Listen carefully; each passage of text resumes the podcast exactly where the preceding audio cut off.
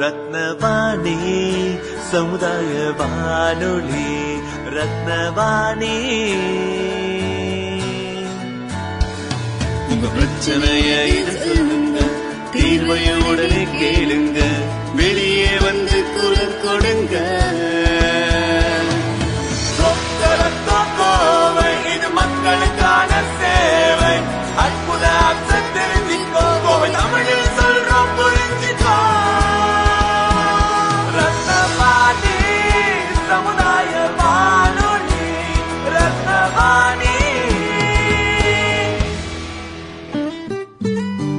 ரத்னவாணி தொண்ணூறு புள்ளி எட்டு சமுதாய வானொலி ஒலிபரப்பு. கோவை ஈச்சனாரி ரத்தினம் கல்லூரி வளாகத்தில் இருந்து ஒலிபரப்பாகிறது.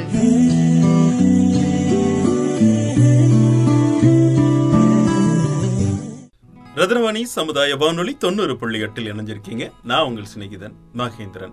மத்திய அரசின் விஞ்ஞான் பிரசார் அறிவியல் பலகை தமிழ்நாடு அறிவியல் தொழில்நுட்ப மையம் ரத்னவாணி சமுதாய வானொலி தொண்ணூறு புள்ளி எட்டு இணைந்து வழங்கும் அறிவியல் விழிப்புணர்வு நிகழ்ச்சி.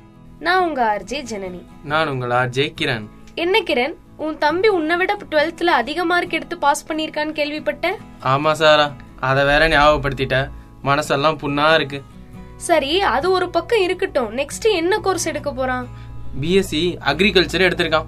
என்னது? இந்த மாடர்ன் வேர்ல்டு விவசாயமா? எத்தனையோ வித்தியாசமான படிப்பெல்லாம் இருக்கும்போது உன் தம்பி ஏன் விவசாயத்தை தேர்ந்தெடுத்திருக்கான். இதே கேள்விதான் சாரா நானும் கேட்டேன். அதுக்கு என் தம்பி பதில் சொன்னான் பாரு. ஒரு நிமிஷம் அப்படியே திகைச்சு நின்னுட்டேன். அப்படி திகைச்சு போற அளவுக்கு என்ன பதில் தான் உன் தம்பி சொன்னான்? இந்த மாடர்ன் வேர்ல்ட்ல விவசாயம் தான் பெரும் பெரும் பங்கு பெறுதான். எப்பட்றா அப்படின்னு கேட்டேன். அதுக்கு அண்ணன் விவசாயத்துல ரெண்டு வகை இருக்கு. இயற்கை விவசாயம் செயற்கை விவசாயம்.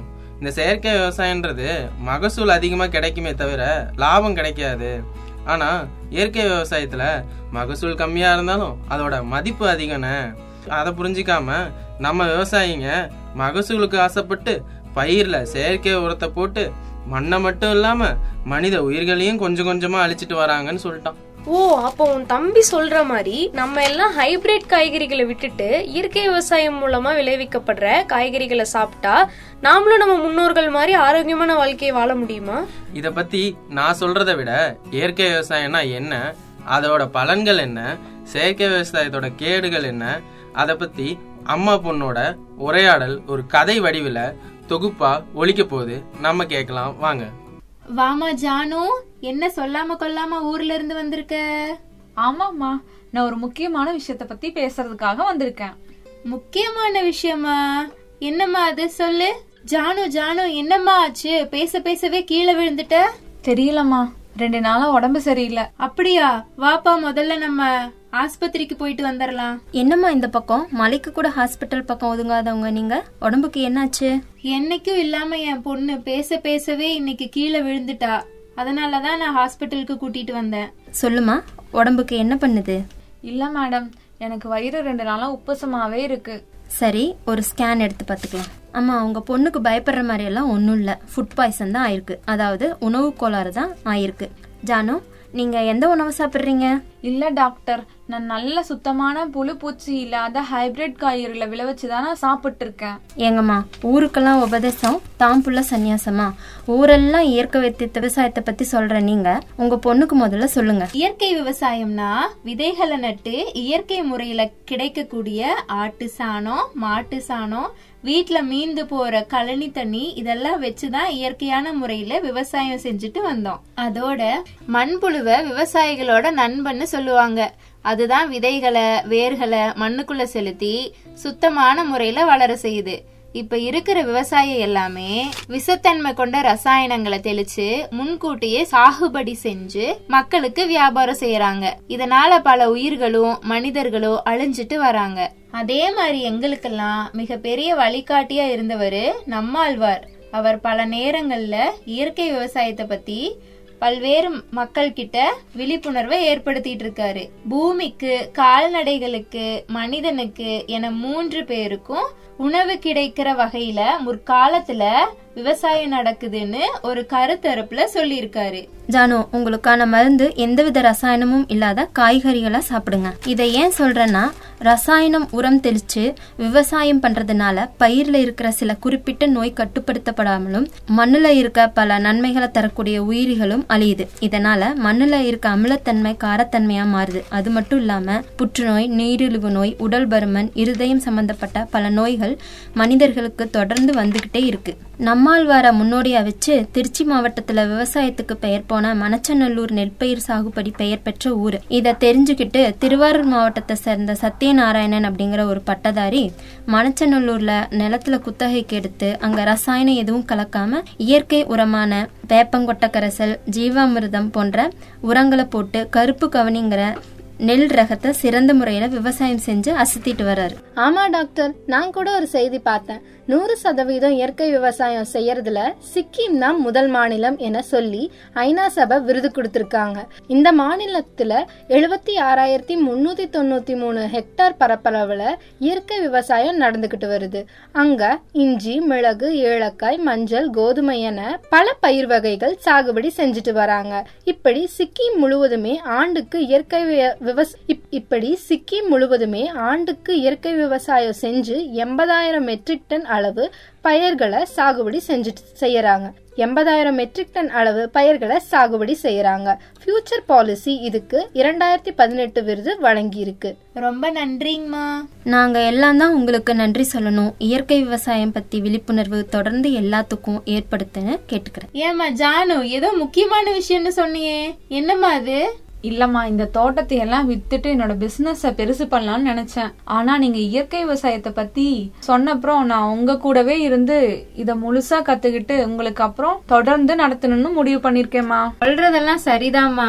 ஆனா நம்ம நாட்டுல தான் விவசாயிக்கும் விவசாயத்துக்கும் யாரும் மதிப்பு கொடுக்கறதே இல்லையே. இந்த சூழ்நிலையில நீ சொல்றது எப்படிமா சாத்தியமாகும்? ஆமா நம்ம கிட்ட மூணு ஏக்கர் நிலம் இருக்கு. ஒரு ஏக்கர்ல நாட்டு தானியங்களையும் மீதி இருக்கிற ஒரு ஏக்கர்ல கீரை கீரை வகைகளையும் பயிரிடலாம். அதோட இன்னும் நம்ம கிட்ட இருக்கிற ஒரு ஏக்கர்ல நெல் சாகுபடி செய்யலாம். அது மட்டும் இல்லம்மா நம்ம கிட்ட எத்தனை மாடு இருக்கு சொல்லுங்க? நாலு மாடு இருக்குது. நம்மளுக்கு இந்த விவசாயத்துல இருந்து கிடைக்கிற வருமானத்தோட இந்த கறவை மாடுகள் மூலமாவும் நம்ம வந்து வருமானம் சம்பாதிக்கலாம். அதோட மாடு மூலமா கிடைக்கிற சாணத்தை இயற்கை உரமாவும் நம்ம மண்புல உரமாவும் மாத்திக்க முடியுமா? சரிம்மா இது எப்படி நம்ம ஊர் ஜனங்களுக்கெல்லாம் கொண்டு போய் நம்ம சேர்க்க போறோம்? அம்மா முதல்ல நம்ம சுத்தி இருக்கிற வீட்டுலாம் நம்ம குடுக்கலாம். அப்புறமா நம்ம கிராமத்துல இருக்கிற சின்ன சின்ன கடைகளுக்கெல்லாம் இதை ஃபர்ஸ்ட் நம்ம போய் குடுக்கலாம். அவங்க பேரு இன்னும் பத்து பேர்கிட்ட சொல்லும்போது அது இன்னும் நிறைய நம்ம பக்கத்து கிராமத்துக்குலாம் பரவும். அப்படி ஒவ்வொருத்தர்கிட்டயும் பரவி எல்லாருமே இந்த இயற்கை விவசாயத்துக்கு விவசாயத்துக்கு மாறுவாங்க. அப்படி மாறும்போது அந்த ஹை ஹைபிரிட் காய்கறிகளை தவிர்த்துட்டு எல்லாருமே நம்மளோட நாட்டு காய்கறிகளை சாப்பிட ஆரம்பிப்பாங்க. இத பத்தி எல்லா மக்களுக்கும் நம்ம தெரியப்படுத்தினதுக்கு அப்புறமா நம்மளே ஒரு சொந்தமா இயற்கை அங்காடி ஆரம்பிக்கலாம். அது மூலியமா நம்மளுக்கு வருமானம் வரும்.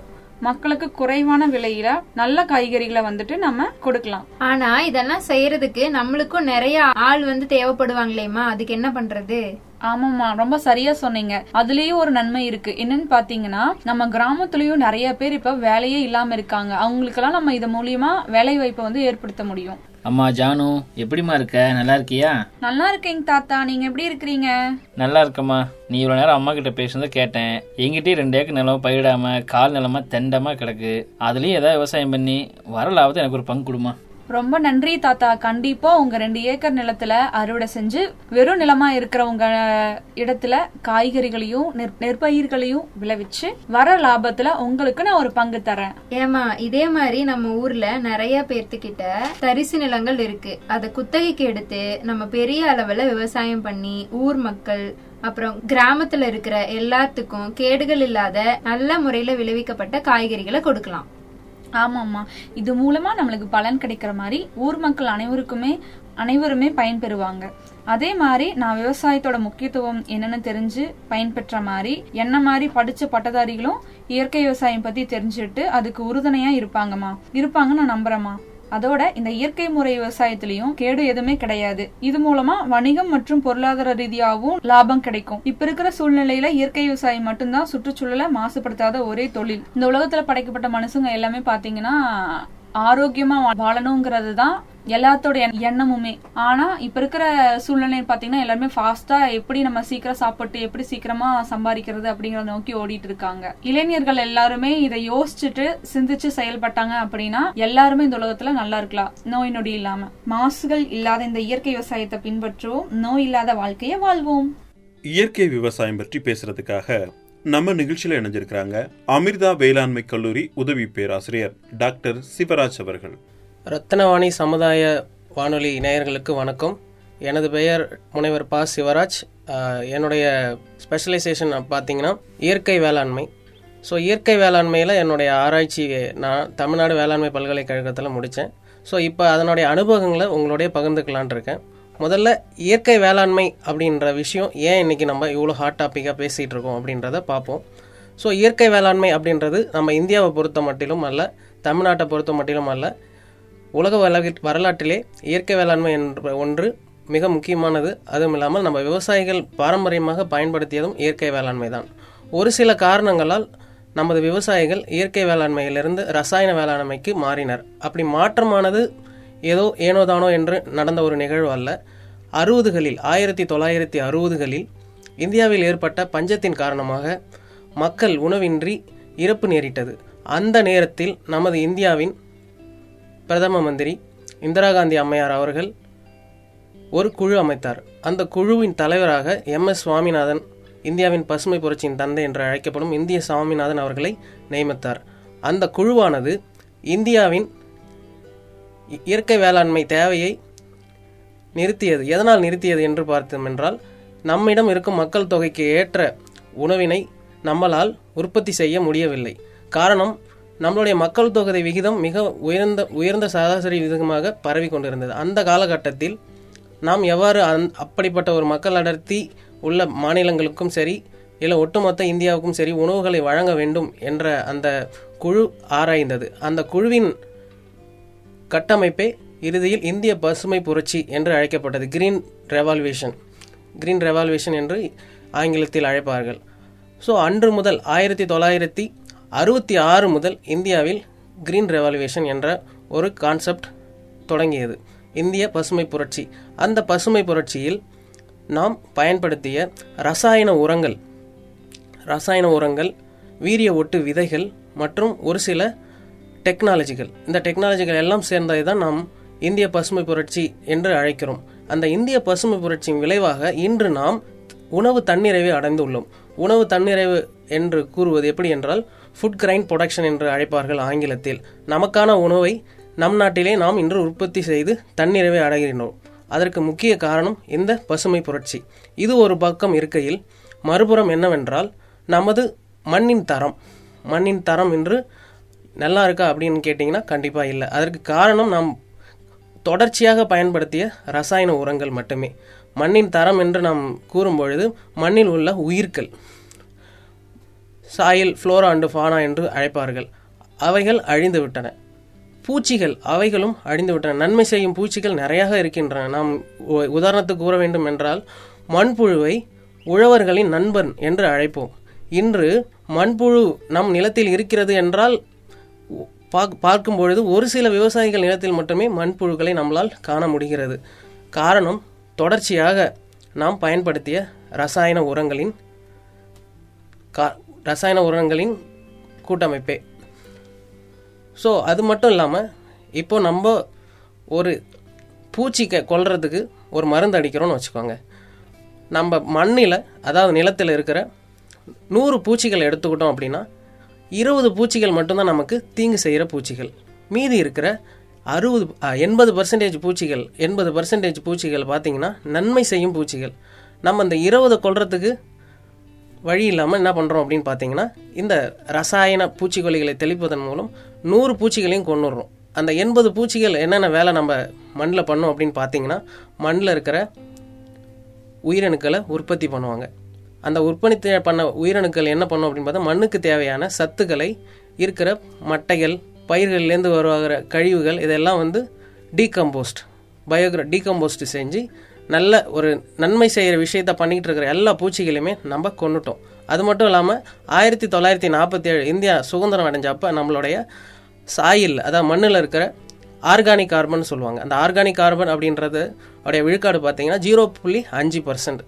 ஜீரோ புள்ளி அஞ்சு பர்சன்ட்றது நான் உங்களுக்கு இப்போ சொல்லும்பொழுது பார்த்தீங்கன்னா அது ஒரு சின்ன ஒரு விழுக்காடாக தெரியும். ஜீரோ புள்ளி அஞ்சு பர்சன்டில் நம்ம விவசாயிகள் அதாவது நம்மளுடைய முன்னோர்கள் நல்ல வளமான மண்ணின் தரத்தையும் பயிர்களையும் பயிரிட்டு வந்திருக்கிறாங்க. அப்படின்னா அந்த ஜீரோ பாயிண்ட் ஃபைவோடைய வேல்யூ எப்படின்றத உங்களுக்கு உங்களுக்கே நான் விட்டுறேன். ஸோ இன்றைக்கி பார்த்தீங்கன்னா அதோடைய பர்சன்டேஜ் ரெண்டு புள்ளி எட்டு அதாவது ஜீரோ புள்ளி மூணு அந்த ரேஞ்சுக்கு வந்து வந்துடுச்சுங்க. காரணம் நம்ம தொடர்ச்சியாக பயன்படுத்தின ரசாயன உரங்கள் ஒரு முக்கிய காரணம். ஸோ நமது விவசாயிகள் இன்றைய காலகட்டத்தில் என்ன செய்ய வேண்டும் என்றால் அவர்கள் திரும்ப வர வேண்டும். திரும்ப வர வேண்டும் அப்படின்றது என்னன்னா இயற்கை விவசாயத்துக்கு. திரும்ப வரும்பொழுது இப்போ நம்ம நிறைய விவசாய மக்கள்கிட்ட பெருமக்கள்கிட்ட பேசணும்னா அவங்க என்ன சொல்கிறாங்க அப்படின்னா விவசாயம் இயற்கை விவசாயம் பண்ண நாங்களும் ரெடி நாங்களும் நல்லது தான் எதிர்பார்க்குறோம். ஏன்னா நிறையா பேர் வந்து இப்போ ஹெல்த் ஆஸ்பெக்டில் ஹெல் ஹெல்த் ஆஸ்பெக்டில் நிறையா பேர் வந்து முக்கியத்துவத்தை கேட்டு எல்லாம் இயற்கை அதாவது ஆர்கானிக்னு ஒரு டேக்கை பார்த்தாலே நம்ம எல்லாம் இப்போ பர்ச்சேஸ் பண்ணிடுறோம். இப்போ ஃபார் உதா உதாரணத்துக்கு சொல்லணும் அப்படின்னா தேங்காய். தேங்காய் நம்ம சாப்பிட்றோம். அது இளநீ சாப்பிட்றோம். இளநீயில் ஆர்கானிக் தேங்காய் அப்படின்னு பார்த்தீங்கன்னா நாற்பத்தஞ்சு ரூபாய்க்கு விற்கிறாங்க அதே நார்மல் தேங்காய் பார்த்தீங்கன்னா முப்பது ரூபாய்க்கு விற்கிறாங்க அந்த பதினஞ்சு ரூபா கொடுக்க நம்ம ரெடியாக இருக்கும். காரணம் அந்த ஆர்கானிக்ன்றது ஏன் நம்ம இப்போ ஒரு சூப்பர் மார்க்கெட் போகிறோம்னு வச்சுக்கோங்க. சூப்பர் மார்க்கெட்டில் பல்சஸ் இருக்குங்க. நிறைய பயிர் வகைகள் இருக்குது பயிர் வகையோட இப்போ உளுந்து ஒரு கிலோ வந்து நூற்றி முப்பத்தஞ்சு ரூபான்னு வச்சுக்கோங்க. நார்மலாக பயிரிடுற உளுந்து. அதே ஆர்கானிக்கில் ஆர்கானிக்னு ஒரு டேக் போட்டு அவங்க என்ன பண்ணுறாங்கன்னா இரநூறுவாய்க்கு விற்கிறாங்க முந்நூறுரூவாய்க்கு விற்கிறாங்க அதை நம்ம வாங்க ரெடியாக இருக்கும். காரணம் நம்ம இப்போது இப்போ தான் யோசிக்க ஆரம்பிக்கிறோம். எதை பற்றி நம்மளோட ஹெல்த்தை பற்றி நம்மளோட ஹெல்த்தை பற்றி யோசிக்கிற நம்மளும் சாயலோட ஹெல்த் அதான் மண்ணுடைய தரத்தையும் கொஞ்சம் கன்சிடர் பண்ணி இப்போது இருக்கிற காலகட்டத்துக்கு ஏற்ற மாதிரி நம்ம இயற்கை வேளாண்மைக்கு வரணும். அது வந்து விவசாயிகள் மட்டும் இல்லாமல் அந்த விவசாயிகளுக்கு ஏற்ற ஒத்துழைப்பை நம்மள மாதிரி இருக்கிற கன்சியூமர்ஸும் கொடுக்கணும். அப்போ தான் அவங்க வந்து முன் வருவாங்க. ஸோ எல்லாரும் ஒருங்கிணைஞ்சால் தான் வந்து இந்த இயற்கை வேளாண்மைக்கு நம்ம திரும்ப செல்ல முடியும். இயற்கை வேளாண்மை நம்ம செல்லும் பொழுது ஒரு சில கஷ்டங்களை விவசாயிகள் வந்து சந்திக்க நேரிடும். என்ன கஷ்டங்கள் பார்த்தீங்கன்னா எடுத்த உடனே அவங்களுக்கு வந்து அதாவது இப்போது அவங்க கரும்பு விவசாயியாக இருக்கலாம் இல்லை தென்னை விவசாயியாக இருக்கலாம் அப்படி இல்லாமல் ஏதாவது காய்கறிகள் பழங்கள் நடவு செய்கிற விவசாயிகளாக இருக்கலாம். அவங்களுக்கு அந்த உற்பத்தியில் ஒரு சில பாதிப்பு ஏற்படும். குறையும். உற்பத்தி குறைய வந்து வாய்ப்பு இருக்குங்க.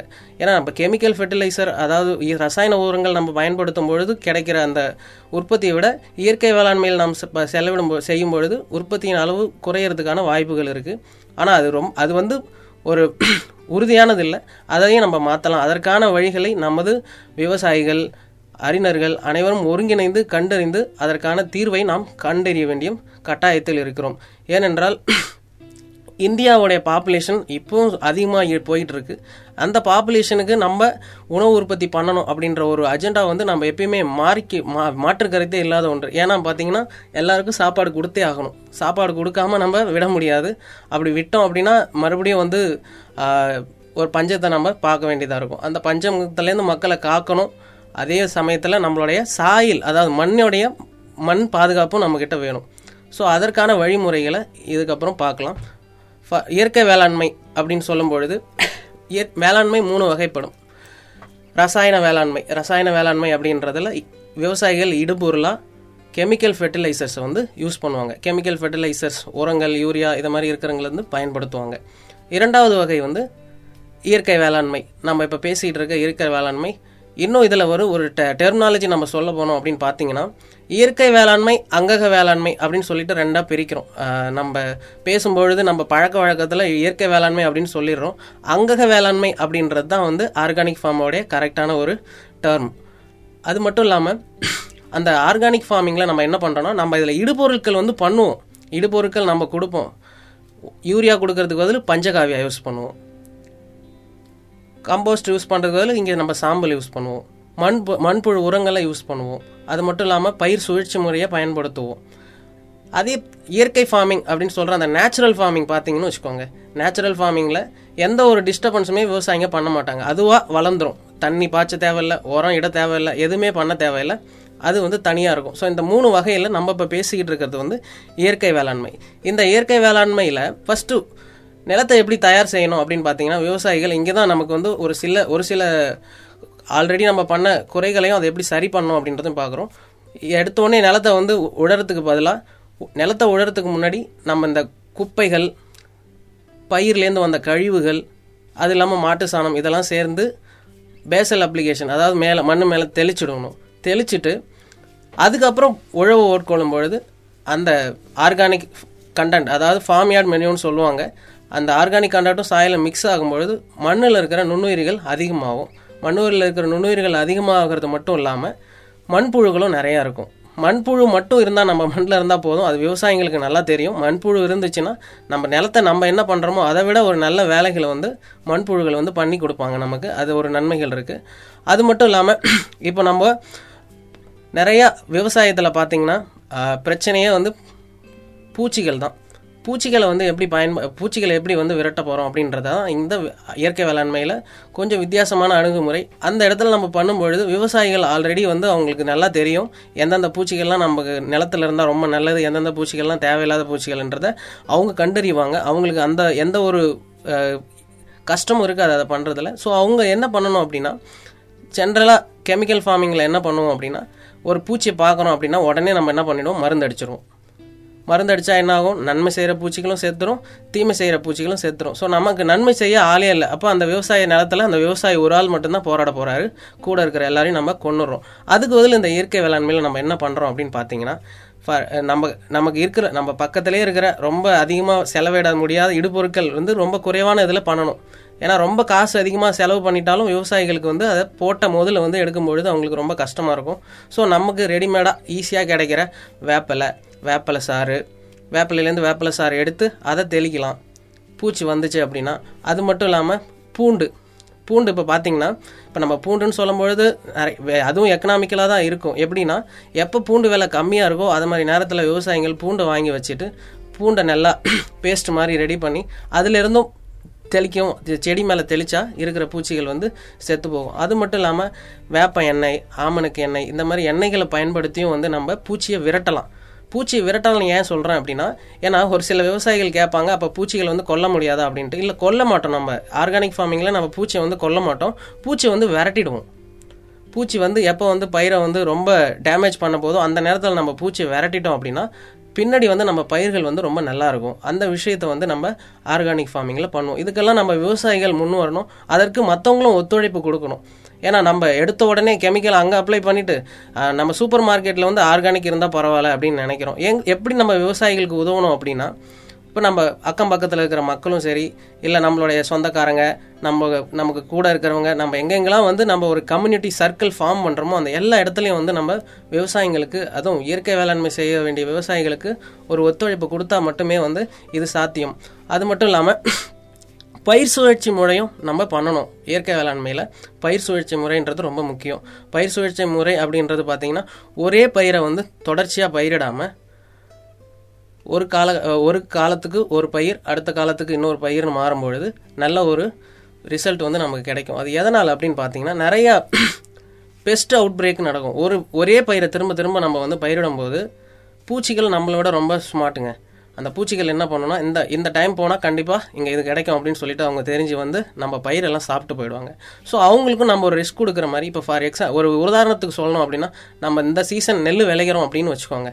இந்த சீசன் நெல் விளைச்சிட்டு அடுத்த சீசன் வந்து நம்ம உளுந்து அந்த மாதிரி பயிர் வகைகள் போகும்பொழுது அந்த நெல்லை தேடி வர்ற அந்த பூச்சிகள் வந்து வந்து ஏமாந்து போயிடுவாங்க. அவங்களுக்கு வேற ஒரு இதுவும் இல்லாமல் அவங்க வேற ஏதாவது சாப்பிட ட்ர- போயிடுவாங்க. அப்படி இல்லாமல் நம்ம மறுபடியும் அரிசியை போட்டிருந்தோம்னு வச்சுக்கோங்க. நெல் பயிரிடுறோம் அப்படின்னா அந்த பூச்சிகள் மறுபடியும் மறுபடியும் திரும்ப திரும்ப வந்துக்கிட்டே இருக்குங்க. நிறையா சாயில் பான் டிசீசஸ்லாம் இருக்குங்க. அந்த சாயில் பான் டிசீஸ் எல்லாமே பார்த்தீங்கன்னா அவுட் பிரேக் நம்மளால் பண்ண முடியாது. அவுட் பிரேக் அப்படின்றது டிசீஸை வந்து நம்ம நீக்கிறது. அந்த விஷயமும் நம்ம பண்ண முடியாது. ஸோ அதற்கு பயிர் சுழற்சி முறையும் ரொம்ப ரொம்ப முக்கியமான ஒன்று. அது மட்டும் இல்லாமல் விவசாயிகள் இப்போ ஒரு விவசாயி இருக்கிறாரு அவர் இயற்கை வேளாண்மை வந்து பண்ணணும்னு ஆசைப்படுறாரு அப்படின்றப்ப அவர் ஒரு இரண்டு மாடுகள் வச்சுருந்தா போதுமானது. ஒரு ஏக்கராக்கு இரண்டு மாடுகள் இருந்தால் போதுமானது. அந்த விவசாயிக்கு தேவையான மாட்டு சாணம் அதுலேருந்து அவங்களுக்கு கிடச்சிரும். ஏன் மாட்டு சாணம் அப்படின்னு சொல்கிறேன்னா எல்லாத்துக்குமே நம்ம ஆர்கானிக்னு பேசினாலும் சரிங்க நிலத்துல இருக்கிற நுண்ணுயிர்களை உருவாக்க போகிறோம் அப்படின்னு பேசினாலும் சரிங்க இல்லை மண் பாதுகாப்புன்னு நம்ம பேசினாலும் சரிங்க. எப்படி பேசினாலும் அந்த மாட்டு சாணத்தோடைய முக்கியத்துவம் வந்து ரொம்ப ரொம்ப ரொம்ப ரொம்ப முக்கியமானது. இது நம்ம விவசாயிகளுக்கும் சரி நம்மள மாதிரி இருக்கிறவங்க எல்லாருக்குமே வந்து தெரிஞ்ச ஒன்று தான் ஆனால் வந்து எல்லா விஷயமும் நமக்கு தெரிஞ்சு அதை நம்ம ப்ராக்டிஸ் பண்ணுறோமா அதை வந்து நம்ம பயன்படுத்துகிறோமா அப்படின்றது கேட்டால் கேள்விக்குறி தாங்க அந்த கேள்விக்குறிக்கு நம்ம என்ன பண்ணணும் அப்படின்னா அந்த ஒரு விவசாயி ரெண்டு மாடுகளை பராமரிக்கிறாரு அப்படின்னா அந்த மாட்டிலிருந்து வர்ற கழிவுகளை அவர் அவருடைய நிலத்துக்கு பயன்படுத்தலாங்க. அது மட்டும் இல்லாமல் இந்த ஆர்கானிக் ஃபார்மிங் அப்படின்னு சொல்கிற இயற்கை வேளாண்மை முறையில் நம்ம என்ன பண்ணுறோம் அப்படின்னு பார்த்தீங்கன்னா பஞ்சகாவியா அப்படின்ற ஒரு சில இன் இடுபொருளை வந்து பயன்படுத்துகிறோம் அந்த பஞ்சகாவியாவை பார்த்தீங்கன்னா உரமாகவும் பயன்படுங்க. பூச்சி விரட்டியாகவும் பயன்படும். குரோத் ப்ரோமோட்டர்ஸ்னு சொல்லுவாங்க வளர்ச்சி ஊக்கி அதுவாகவும் பயன்படுங்க. அப்படி ஒரு விஷயங்கள் அடங்கி தான் அந்த பஞ்சகாவியம் ஏன் அதை பஞ்சகாவியம் அப்படின்னு சொல்கிறோம் அப்படின்னா பஞ்சினாலே என்ன அர்த்தம்? அஞ்சுங்க. அதில் மாட்டு பால் மாட்டு தயிர் மாட்டு சாணம் மாட்டு யூரின் ஒரு பழம். மொத்தம் அஞ்சு காமனன் நம்ம சேர்க்குறோம். நாலு விஷயம் மாட்டுக்கிட்டேருந்து எடுத்துக்கிறோம். ஒரே ஒரு விஷயம் எக்ஸ்ட்ரா பழம் வந்து நம்ம அதில் சேர்க்குறோம். அந்த பழம்னு வரும்பொழுது இப்போ நம்ம ஆப்பிள் பழம் போட போகிறது இல்லைங்க ஆப்பிள் இரநூறுபா விலை மாதுளம்பழம் இரநூறுவா விலை. ஸோ நம்ம அப்போ எந்த பழம் போடுவோம் நமக்கு ஈஸியான்னு பார்த்தீங்கன்னா விவசாயிகள் அவங்க நிலத்து பகுதிகளில் அவங்க ஏரியாவுக்குள்ள என்ன வந்து சீப்பாக கிடைக்குதோ சீப்பான்ற கிடைக்கிற பழத்தை வந்து பயன்படுத்திக்கலாம். ஸோ வாழைப்பழம் சில டைம் வந்து இப்போ பனம்பழம் பயன்படுத்தலாம். அது மாதிரி ஒரு பழத்தை வந்து சேர்த்து இந்த பஞ்சகாவியா வந்து உருவாக்குறாங்க. இந்த பஞ்சகாவியா வந்து அப்படி ஒரு முக்கியமான ஒரு இடுபொருளுங்க இயற்கை வேளாண்மையில். பஞ்சகாவியாக செலவிட்டோம் அப்படின்னா இடுபொருளாக செலவிட்டோம் அப்படின்னா அந்த பயிர் வந்து அவ்வளோ செழிப்பாக வந்து வளரும்.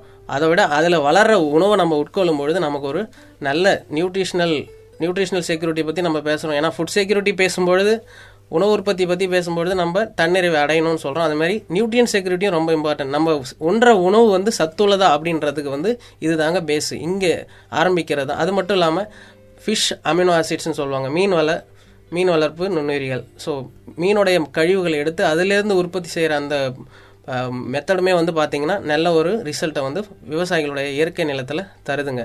அது மட்டும் இல்லாமல் பசுந்தாள் உரங்கள். பசுந்தாள் உரங்கள் அப்படின்றதப்ப பார்த்தீங்கன்னா பயோ ஃபெர்டிலைசர்ஸ் அப்படின்னு சொல்லுவாங்க. அந்த பயோ ஃபெர்டிலைசர்ஸ் வந்து நிறையா இடுபொருட்களை வந்து நம்ம கொடுக்கும் பொழுது நம்ம நிலத்தில் வந்து நுண்ணுயிர்கள் அதிகமாகும். அது மட்டும் இல்லாமல் அந்த நுண்ணுயிர்கள் எல்லாமே வந்து விவசாயிகளுக்கு நன்மை செய்கிற ஒரு விஷயமா மட்டும்தாங்க இருக்கும். அதில் எந்த ஒரு கெடுதலுமே இருக்காதுங்க. இப்போ நம்ம மற்ற விஷயத்தில் இப்போ ஒரு சின்ன உதாரணத்துக்கு சொல்லணும் அப்படின்னா ஒரு தட்டில் ஒரு ஒரு ஒரு மனிதருக்கு வந்து ஒரு நாலு இட்லி வைக்கிறோன்னு வச்சுக்கோங்க. அந்த நாலு இட்லி அவரால் சாப்பிட முடியல அப்படின்னா மீதி ஒரு அல்ல ரெண்டு இட்லி சாப்பிட்டோன்னா ரெண்டு இட்லி வேஸ்ட்டாக போயிடுங்க. அப்படி இல்லாமல் நம்ம விவசாயத்தில் எப்பயுமே பார்த்தீங்கன்னா நம்ம இப்போ ஒரு ஒரு விஷயத்தை வந்து இடுபொருளாக மண்ணுக்கிட்ட கொடுக்குறோம் அப்படின்னா மண் வந்து எதையுமே வேஸ்ட் ஆக்குறதே இல்லைங்க. அந்த சீசனுக்கு என்ன நியூட்ரியன்ட் தேவையோ அதை எடுத்துக்கிட்டு அடுத்த சீசனுக்கு வந்து அதை அப்படியே ஸ்டோர் பண்ணி வச்சுக்கோங்க. மண்ணிலே தான் இருக்கும். நம்ம மண்ணில் போடுற விஷயங்கள் வந்து அப்படியே தான் இருக்கும். அது எங்கேயுமே போக போகிறதில்ல ஸோ அதனால் என்ன நடக்கும் அப்படின்னு பார்த்தீங்கன்னா நல்ல ஒரு உற்பத்தியை வந்து நம்ம ஃபஸ்ட்டு ஒரு சில வருடங்களில் விவசாயிகளால் எடுக்க முடியலனாலும் நாலாவது வருடத்துலேருந்து பார்த்தீங்கன்னா நல்ல ஒரு ரிசல்ட் அவங்களால் அதாவது அதிக மகசூலை வந்து பெற முடியும். அதுக்கான முயற்சிகளை விவசாயிகள் எடுக்க முன் வர வேண்டும். அதற்கான ஒத்துழைப்பும் அனைவரும் தர வேண்டும். அது மட்டும் இல்லாமல் விவசாயிகள் வந்து ஆர்கானிக் ஃபார்மிங் போகும்பொழுது இயற்கை விவசாயம் பண்ணும்பொழுது நிறைய இடத்துல கேட்குற கொஸ்டின் என்னென்னு பார்த்தீங்கன்னா சர்டிஃபிகேஷன் வச்சுருக்கீங்களா? ஆர்கானிக் ஃபார்மிங்க்கு சர்டிஃபிகேஷன் உங்ககிட்ட இருக்கா அப்படின்றது. அந்த ஆர்கானிக் ஃபார்மிங் சர்டிஃபிகேஷன் அப்படின்றது பார்த்தீங்கன்னா நம்ம தமிழ்நாடு அரசிலே பார்த்தீங்கன்னா விதை மற்றும் அங்கக ச சான்றிதழ் துறையில் வந்து கொடுக்குறாங்க. அது மட்டும் இல்லாமல் த கோயம்புத்தூர் விவசாயிகளுக்கு இன்னொரு இஸ்கோப் அப்படின்னு சொல்கிற ஒரு தனியார் நிறுவனமும் வந்து சர்டிஃபிகேட் கொடுக்குறாங்க. ஸோ எப்படி இந்த நிலத்தை வந்து சர்டிஃபிகேட் வாங்குறதுக்கு தயார் செய்யணும் அப்படின்னு பார்த்தீங்கன்னா ஃபஸ்ட்டு மூணு டு நாலு வருடம் பார்த்தீங்கன்னா நீங்கள் இயற்கை விவசாயத்தை பயன்படுத்திட்டு நாலாவதுலேருந்து அஞ்சாவது வருஷத்தில் போயிட்டு பண்ணுறது வந்து ரொம்ப நல்லதுங்க. அது மட்டும் இல்லாமல் நீங்கள் இயற்கை விவசாயம் பண்ணுறது மட்டும் இல்லாமல் உங்கள் பக்கத்தில் இருக்கும் விவசாயிகளையும் இயற்கை விவசாயத்துக்கு நீங்கள் அழைப்பீர்களானால் அதுவும் உங்களுக்கு ஒரு நல்ல நன்மையை கொடுக்கும்.